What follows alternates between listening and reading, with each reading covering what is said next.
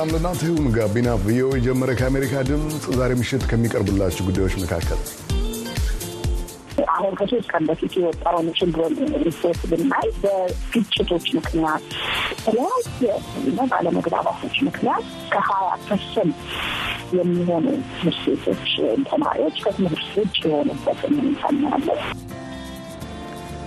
የኒው ሆራይዘን ፓን አፍሪካኒዝም ሲቪክ ተቋም ባልደረባና ከዚህ ቀደም በአፍሪካ ሕብረት በኩል ተሰናድቶ የነበረው ሰላም ጉዞ በአፍሪካ ተሳታፊ ህይወት አዳንን ነው ቀደም ብለን የሰማናት። በቅርቡ በተደረገው የአፍሪካ ሕብረት የመሪዎች ጉባኤ ዙሪያ ሀሳቧን በምሽቱ ታጋራናለች። ሌሎችም ጉዳዮች የተካተቱበትን መሰናዶ ሀብታሙ ስዩም እመራለሁ። ኤልያስ አስማሪ ደግሞ የምስልና ድምፅ ቅንብሩን ይከውናል። አብራችሁን አምሹ። ወደ ቀዳሚው መሰናዶ እንሻገር።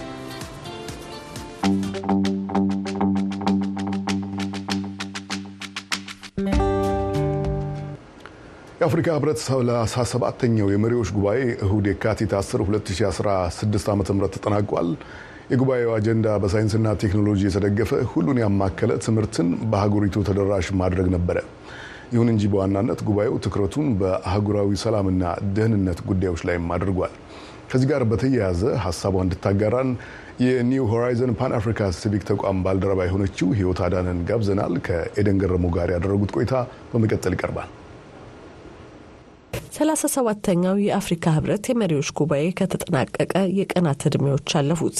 የዘንድሮ የህብረቱ ጉባኤም የህብረቱ አባል ሀገራት በጎርጎሮሲያኑ 2063 ዓ ም ሊያሳካቸው ከያዟቸው አጀንዳዎች መካከል አንዱ የሆነው በሳይንስ ቴክኖሎጂና ፈጠራ የተደገፈ ሁሉን ያማከለ ትምህርት ላይ ትኩረቱን ለማድረግ ቢነሳም በዋናነት ግን በአፍሪካ አሳሳቢ እየሆነ የመጣው ሰላማዊ የሆነ የኃይልና የስልጣን ሽግግር ጉዳዮች እንዲሁም ደግሞ ቀጠናዊ ግጭቶች አብዛኛውን የውይይቱን ሰዓቶች ተቆጣጥረውታል። የፓን አፍሪካኒዝም እንቅስቃሴ ደጋፊ የሆነው የኒው ሆራይዘን አፍሪካን ሲቪክ ቡድን ባልደረባና ከዚህ ቀደም በአፍሪካ የሰላም ጉዞ ላይ ተሳታፊ የሆኑት ህይወት አዳነ ምንም እንኳን የዘንድሮ አጀንዳ ትምህርት ቢሆንም በአህጉሪቱ ያለው የሰላም እጦት ግን አሳሳቢ መሆኑ አብዛኞቹን ስኬቶች ወደኋላ እየጎተተ ነው ይላሉ። አሁን ያለው የአፍሪካን ሁኔታ ስናየው በጣም ብዙ መፈንቅለ መንግስቶች የሚደረጉበት ነው።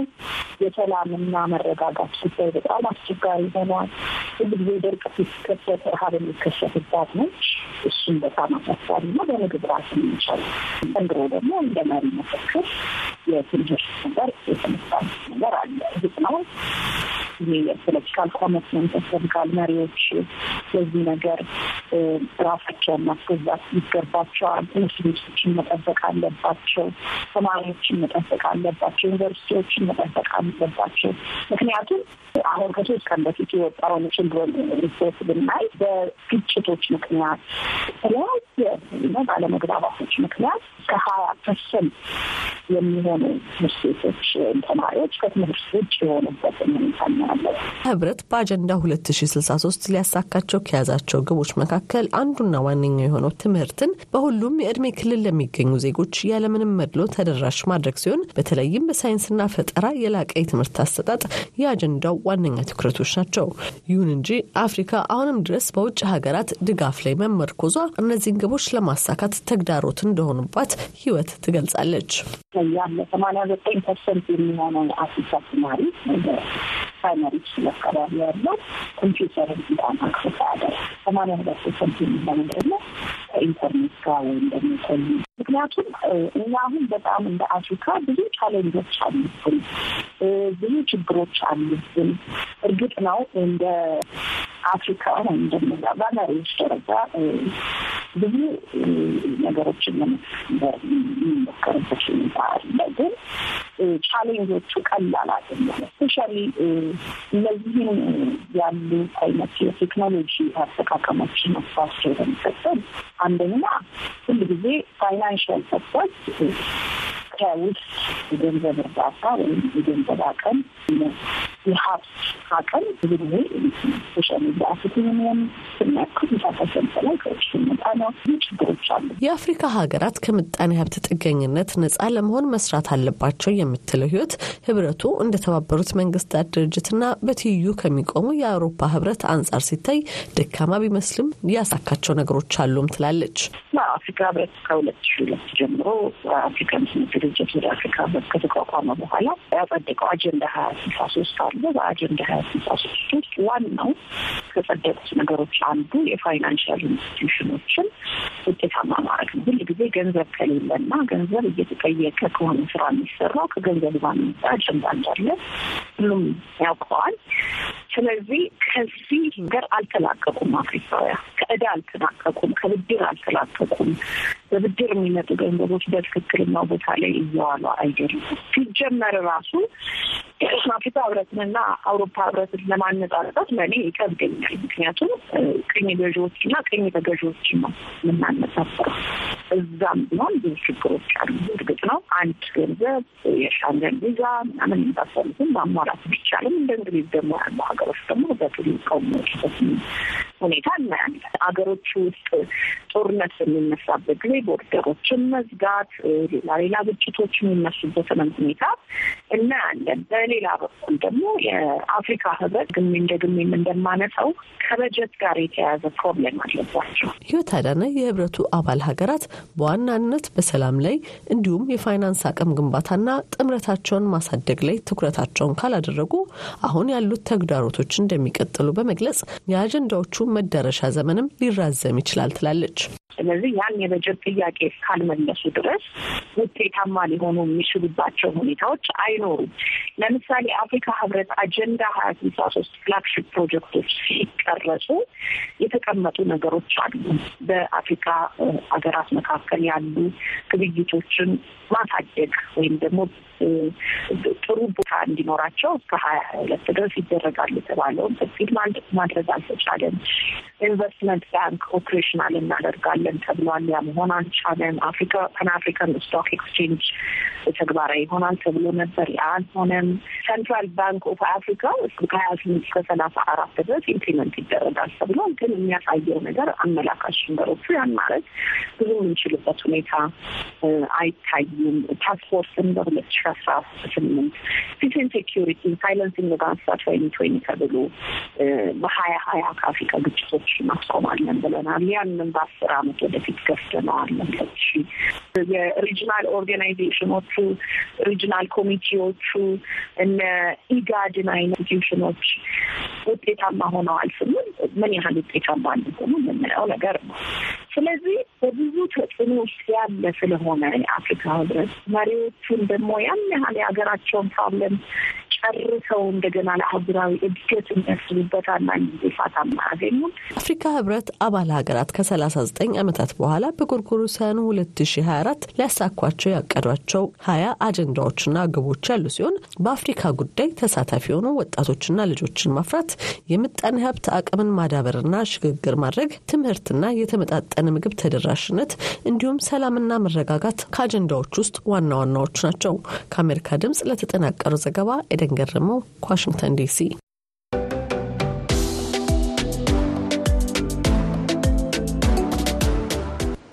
ኤደን እናመሰግናለን። ወደ ቀጣዩ ዝግጅት ስንሻገር ከ community college ወይም ከህዝብ ኮሌጆች ተመርቀው የሚወጡ ተማሪዎችን ቁጥር ለማሻሻል አዲስ መርሃ ግብር በመላው ዓለም በመላው አሜሪካ እየተተገበረ ይገኛል። ይህን አስመልክቶ ፒቢኤስ ያሰናደውን ዘገባ ስመኝሽ ቆይታ ታሰማናለች። በዩናይትድ ስቴትስ ኦሃዮ ግዛት ውስጥ በሚገኘው ሴንሰናቲ ስቴት community college ውስጥ የምትማረው ብሌሲንግ ሄንደርሰን በምግብ ስራና ቢዝነስ ተባባሪ ዲግሪዋን ለማግኘት ግማሽ መንገድ ተጉዛለች። ወጥ ቤት ውስጥ ስሆን የራሴ ክልል ውስጥ እንዳለሁ ይሰማኛል። እወደዋለሁ። የ28 ዓመቷ ሄንደርሰን በሳምንት ሶስት ቀን በትምህርት ቤቷ ግቢ ውስጥ ታሳልፋለች።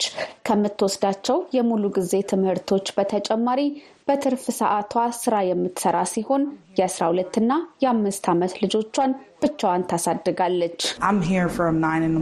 ከጠዋት ሶስት ሰዓት አንስቶ እስከ ማታ 12 ሰዓት ድረስ እዚሁ ነኝ። ግን ደግሞ ምግብ በዙም አይበስልም።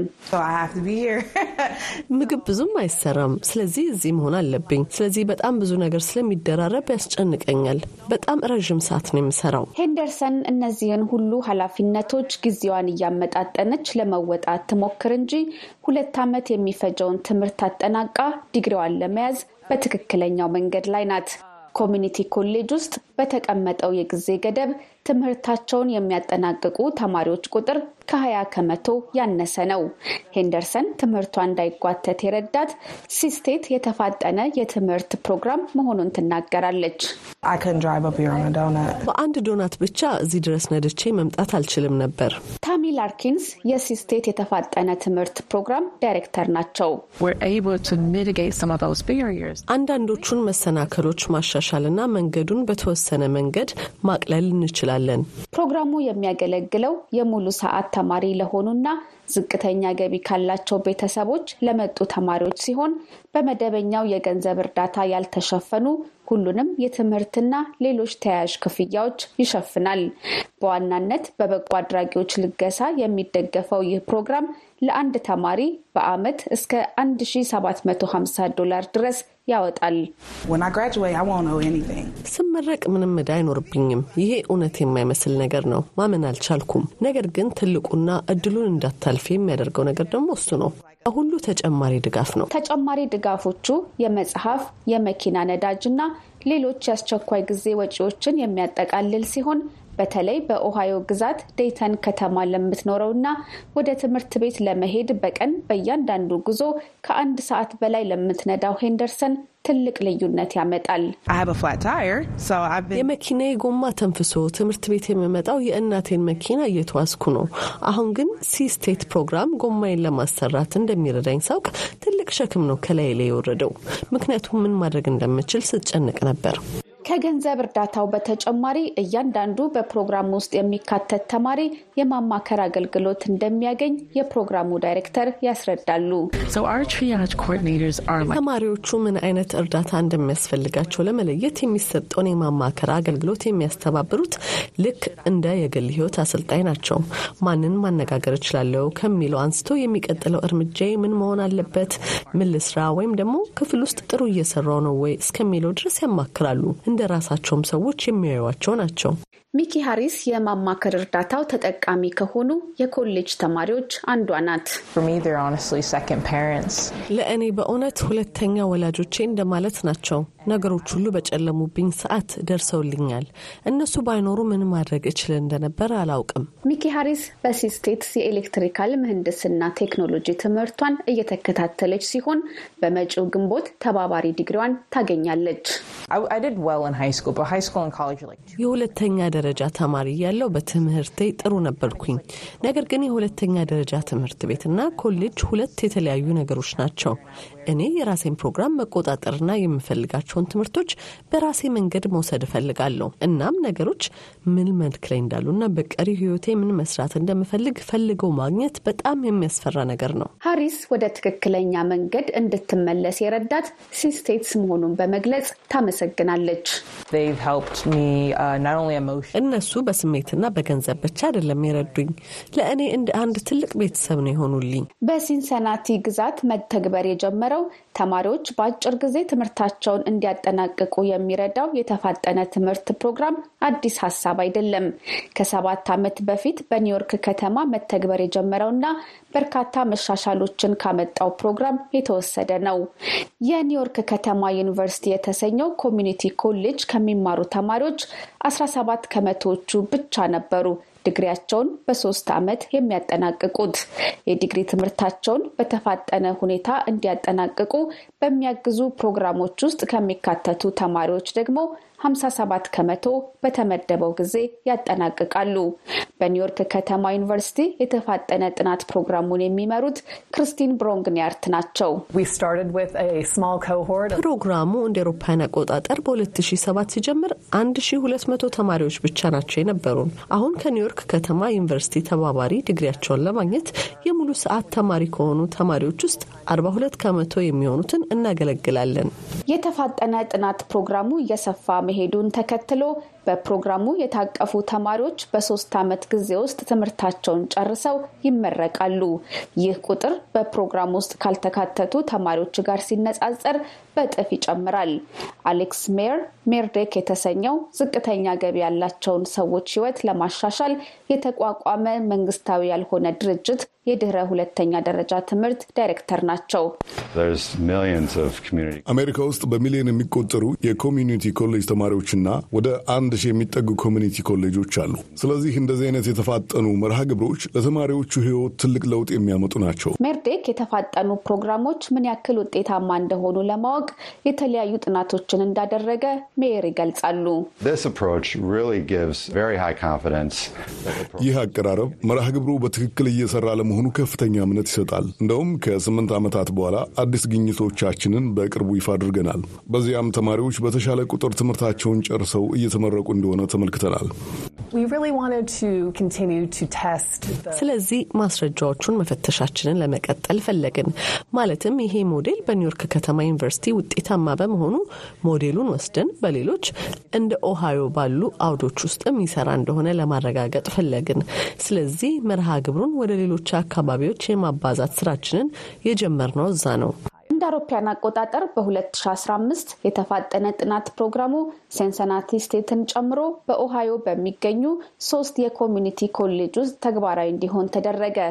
ፕሮግራሙ ለሕዝብ ማመላለሻ ትራንስፖርት ካርድ በመስጠት ምትክ ለነዳጅ አበል መስጠትን ጨምሮ አንዳንድ ማሻሻያዎች ቢደረጉበትም የፕሮግራሙ ዋና ዓላማ ግን እንደተጠበቀ መተግበሩን የሲንሰናቲ ስቴት ኮሚኒቲ ኮሌጅ ፕሬዚዳንት ሞኒካ ፖሴ ይገልጻሉ። እያደረግን ያለነው ለውጥ እንደሚያመጣ እናውቅ ነበር። ከተማሪዎቹ ሰምተናል። በምርቃት ስነስርዓታችንም ላይ አይተነዋል። ትክክለኛ ቁጥሮቹን የሚያሳይ የጥናት ውጤት ማግኘታችን ደግሞ የበለጠ ድንቅ ያደርገዋል። ልክ በኒውዮርክ እንደታየው በኦሃዮ ተግባራዊ በተደረጉት ፕሮግራሞች ውስጥ ገብተው የተመረቁ ተማሪዎች ቁጥር በፕሮግራሙ ካልገቡት ጋር ሲነጻጸር በእጥፍ የበለጠ ነው። ፕሮግራሙ በሲንሰናቲ ስቴት ውስጥ ስኬት ያስመዝግብ እንጂ የተፋጠነ ትምህርት ፕሮግራሙ ለሶስት ዓመት ተግባር ላይ ከዋለ በኋላ እንደ አውሮፓውያን አቆጣጠር በ2018 ተጠናቀቀ። መርሃ ግብሩን ማቆም ነበረብን፣ ምክንያቱም ተቋሙ እሱን መቀጠል የሚያስችል የገንዘብ ድጋፍ አልነበረውም። ኮሚዩኒቲ ኮሌጆች ለተማሪዎቻቸው ብዙ ነገር ነው የሚያደርጉት፣ ነገር ግን የሚደረግላቸው የገንዘብ ድጋፍ በጣም ዝቅተኛ ነው። ስለዚህ ችግሩ ያለው ኮሚዩኒቲ ኮሌጆቹ ውጤታማ እንደሆኑ ያረጋገጥነውን መርሃ ግብር ተግባራዊ እንዲያደርጉ የሚያስችላቸውን ድጋፍ ማድረጉ ላይ ነው። ነገር ግን ወጪው ሲንሰናቲ ስቴትስ ፕሮግራሙን ሙሉ ለሙሉ እንዲያቆም አላስገደደውም። ከበጎ አድራጊዎች 3.5 ሚሊዮን ዶላር ማሰባሰብ በመቻሉ እንደ አውሮፓያን አቆጣጠር በ2021 ፕሮግራሙን እንደገና መጀመር እንደቻለ ላርኪንስ ይገልጻሉ። ይሄ መዋለ ንዋይ ለአካባቢው የኢኮኖሚ እድገት ያመጣል። እንደምናውቀው ተማሪዎቹ በተመረቁ ቁጥር ለመቀጠር ያላቸው እድልም ይጨምራል። ያ ደግሞ አጠቃላይ የህይወታቸውን መስመር ይቀይረዋል። ወደ ላይ የማደጉ ውጤት በጥናትም ተረጋግጧል። ባለፈው ወር የተደረገ አዲስ ጥናት እንደሚያሳየው በኦሃዮ በተፋጠነ ፕሮግራሞች ውስጥ ተካተው የተመረቁ ተማሪዎች የሚያገኙት ገቢ ካልተካተቱት ጋር ሲነጻጸር በ11 ከመቶ ብልጫ አለው። ብሮንግኒያርት እንደሚሉት የጥናቱ ውጤት ፕሮግራሙ እንደሚሰራና አሁን ተግባራዊ እየተደረገባቸው ካሉት ሰባት የአሜሪካ ግዛቶች ውጭም መሰራጨት እንዳለበት የሚያሳይ ነው ይላሉ። በተናጠል ከኮሌጆች ጋር ነበር የምንሰራው። አሁን ግን ከተለያዩ ግዛቶች ጋር በስፋት እየሰራን ነው። ሲስቴት የተፋጠነ ፕሮግራም በኮሌጅ ውስጥ በከፈተው ቢሮ ውስጥ ያገኘናት ሄንደርሰን ከገንዘብ እርዳታና ከምክር አገልግሎቱ በተጨማሪ ፕሮግራሙ የአንድ ማህበረሰብ አባል የመሆን ስሜት ይፈጥራል ትላለች።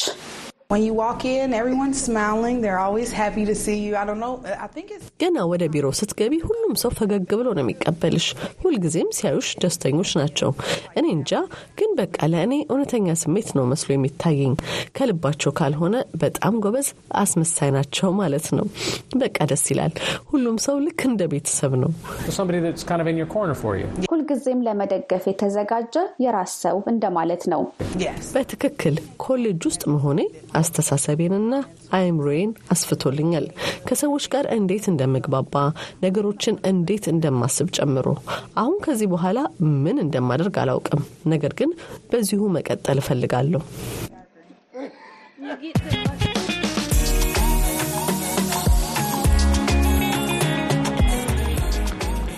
ስመኝሽን አመሰግናለሁ። ጋቢና ቪኦኤ ይቀጥላል። ከአሜሪካ ድምፅ በመቀጠል ደግሞ ሙያዊ ክህሎቶችን በቀልብ ሳቢ ምስሎች እያደራጀ ስለሚያቀርበው የኢትዮጵያን የትምህርት መርሃ ግብር እነግራችኋለን።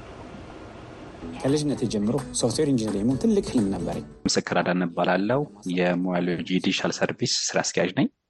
ሞያሎጂ የሚሰራው skill development ላይ ነው። ኢትዮጵያ ውስጥ ወይም ደግሞ ከኢትዮጵያም ውጭ መሆን ይችላል። ነገር ግን በተለያዩ ትምህርት የተለያዩ ስራ ዘርፎች ላይ ወይም skill based የሆኑ ትምህርቶችን በኦንላይን ቀርጸን curriculum ኡን አዘጋጅተን produce አድርገን market አድርገን ለተጠቃሚዎች እናደርሳለን።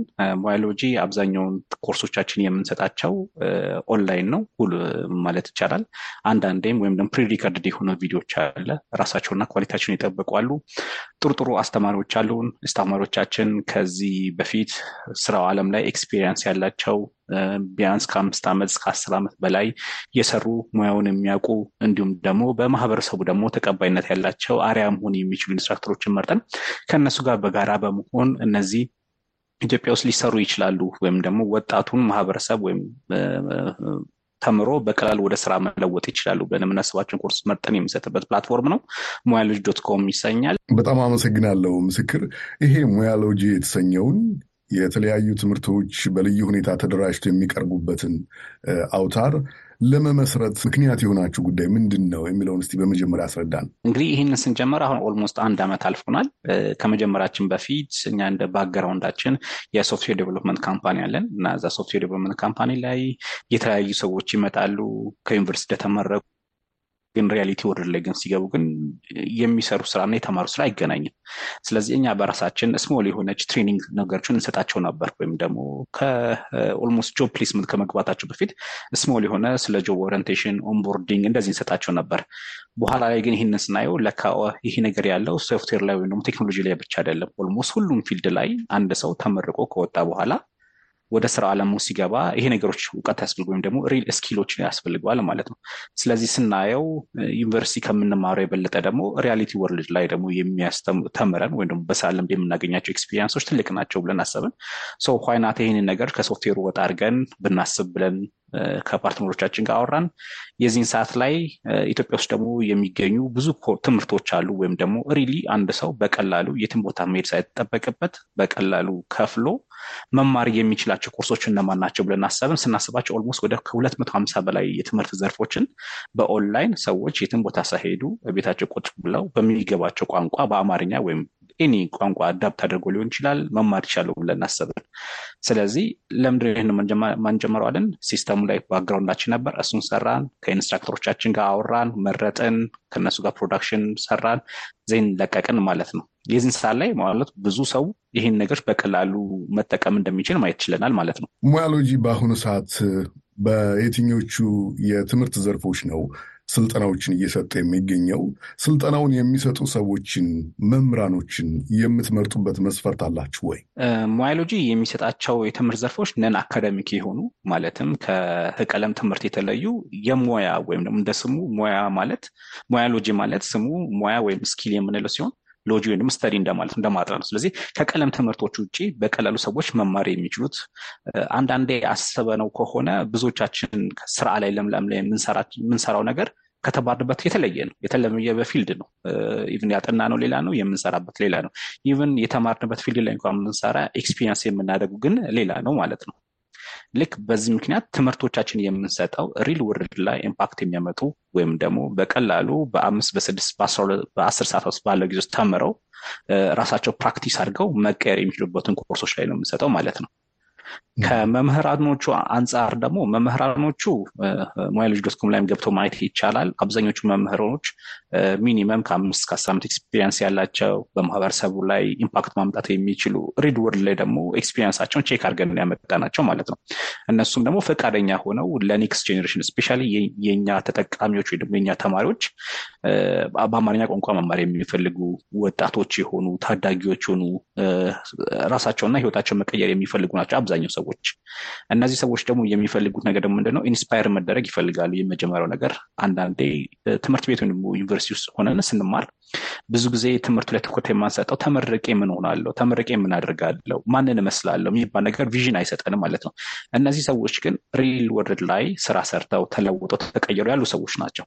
ስለዚህ ከነሱ inspire ማድረግ ይችላለሁ። እንዲሁም ደግሞ ያለፉበትን ደግሞ short journey ዎችን በቀላሉ በዚች ሀሳብ በዚች ኮርስ ላይ ማግኘት እንችላለን ማለት እና የመረጥናቸው በቃ ለማህበረሰቡ inspire ን ማድረግ የሚችሉ ታማኝ የሆኑ እውቀት ያላቸው እና ለ next generation ደግሞ መለወጥ የሚፈልጉ አብዛኛው ሰዎች እውነት ለመናገር ከፋይናንሱ ወይም ደግሞ ካለው platform ላይ ከሚገኘው ነገር በላይ ትልቅ ነገር የሚፈልጉት ነገር ምንድን ነው? ወጣቶች የነሱን ከነሱ experience ተምረው ተለውጠው ማየት ነው እና እሱ ላይ ትኩረት የሚያደርጉ instructor ኦችን የመረጥነው ማለት ነው።